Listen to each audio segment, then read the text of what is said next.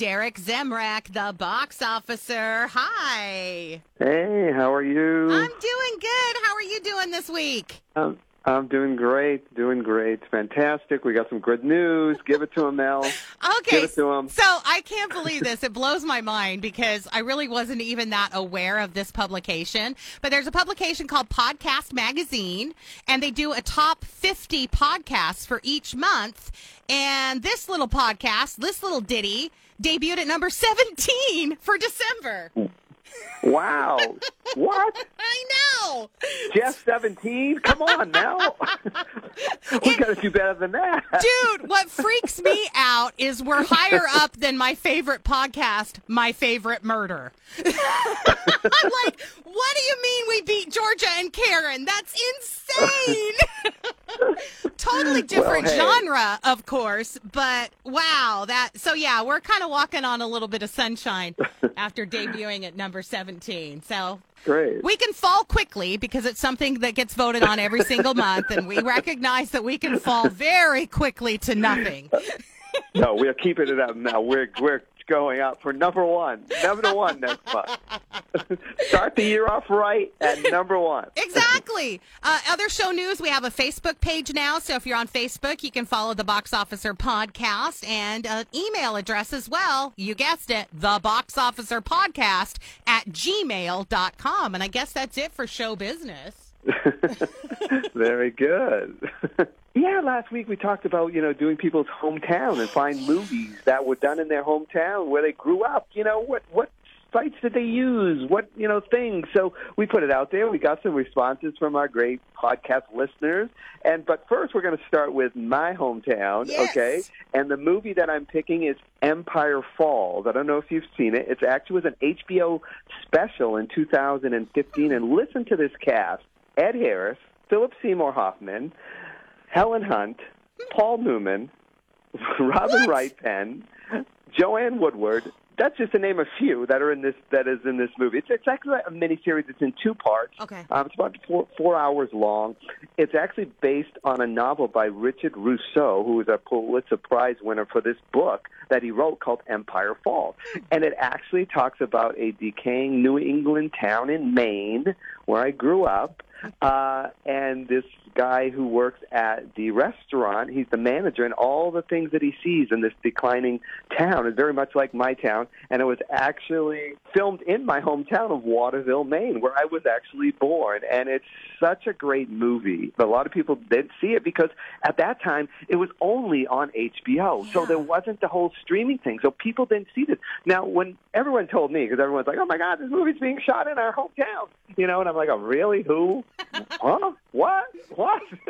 and the thing was, is that it actually got nominated for three Golden Globes, and Ed Harris won a Golden Globe for it, and also Joanne Woodward won the Golden Globe. So that was that was pretty amazing. So I mean, uh, here it is, in this little old small little town.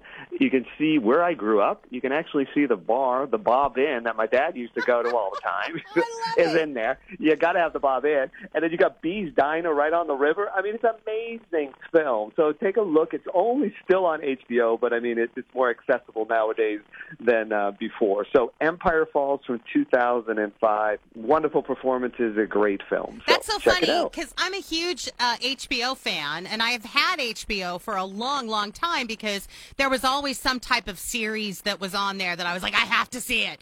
I've never heard of this. I can't wait to check out Empire Falls. Yeah, it's very, very good, and the acting is spectacular. And actually, um, Helen Hunt, when she was here at the film festival, we talked all about it, and uh, she just loved it. And Ed, all the people loved that little town. And Ed Harris, actually, the little um, community arts theater that they they're building in town, restoring. Ed Harris donated seventy five thousand dollars to their fund to uh, have the the box office named after himself. So he just said he loved the town. Okay, so Mel, you were raised kind of in Draper, right? Yep. Utah? Draper, Utah. Okay, well, you know, without finding, you know, what you would have loved, all these Hallmark movies that I've never seen in my entire life, you know, that are filmed up in Utah.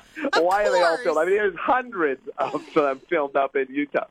So we actually found here is Halloween Town High from 2004. Now, this was a Disney movie, and it was filmed at Juan Diego Catholic High School. No Do you know that location? Oh my gosh, I had no idea.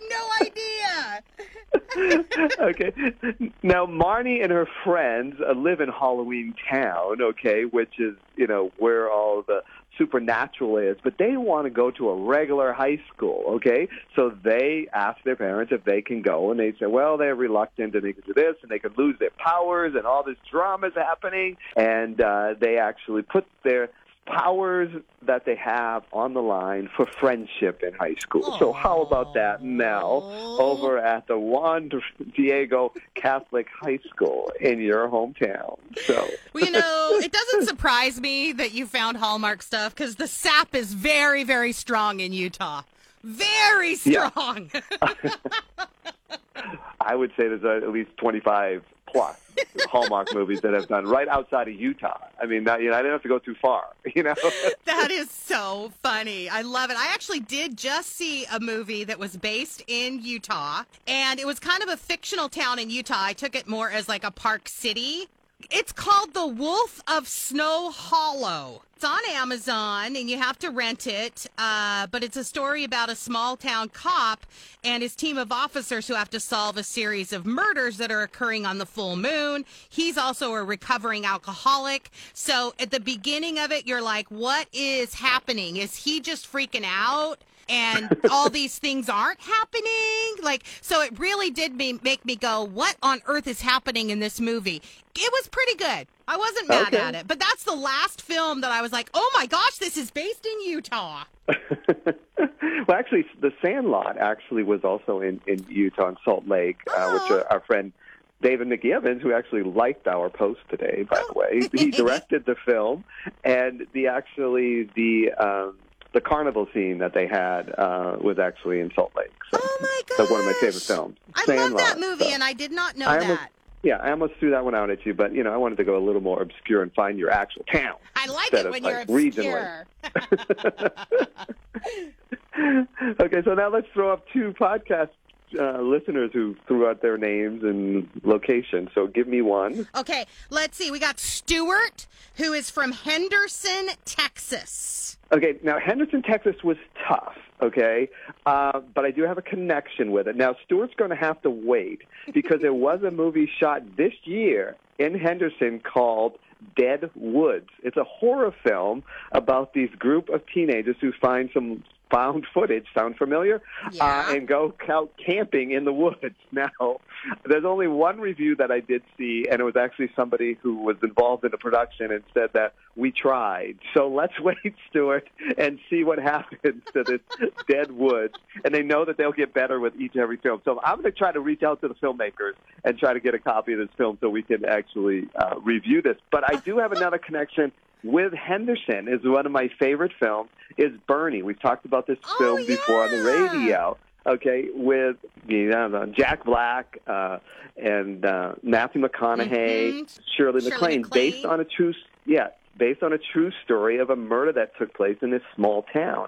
Well, she was you know so hated in town that they thought the murderer was it was you know it was right for him to kill her. You know, and he actually he in the movie it ends with him going to prison, but later he actually they petitioned it and his attorney got him off because he was supposedly sexually abused as a child, and they said that, that all could cause this problem. So he was free for a little while, and just recently, in 2016, there was a retrial in Henderson, Texas. Wow. And after a four and a half hour deliberation, they actually put guilty, and he had to go back to jail. Now, the interesting thing is, you know where he was living during this time he was free? no. He was living with Richard Linklater, the actual director of the Bernie film, when he went back to prison. Isn't that bizarre? This all took place in Henderson. So, Stuart, there you go. But we're going to get that movie Dead Wood, let me tell you. I love that. So Nikki emailed us, the box officer podcast at gmail.com is where to email your hometowns to see if we can test Derek on how fantastic he is on these movies. She is from Vivian, Louisiana. Okay. Vivian, actually, that was one that we we we found a couple locations for filming sites, but one of them is actually a little closer to me, and that's actually The Mist from 2007. It's based on Stephen King, written by the great director. Screenplay was written and directed by Frank Darabont, who was actually did Shawshank Redemption and uh, what's that zombie TV show that they everyone was crazy about? Uh, The Walking Dead. yes, thank you, Mel. You're welcome. I knew you would know what it is. well, actually, The Mist came out in 2007. Now, with a lot of Stephen King books, it's kind of tough to make it into movies. Always, always, always. I mean, The Shining and Shawshank Redemption, Green Mile, probably some of it's better.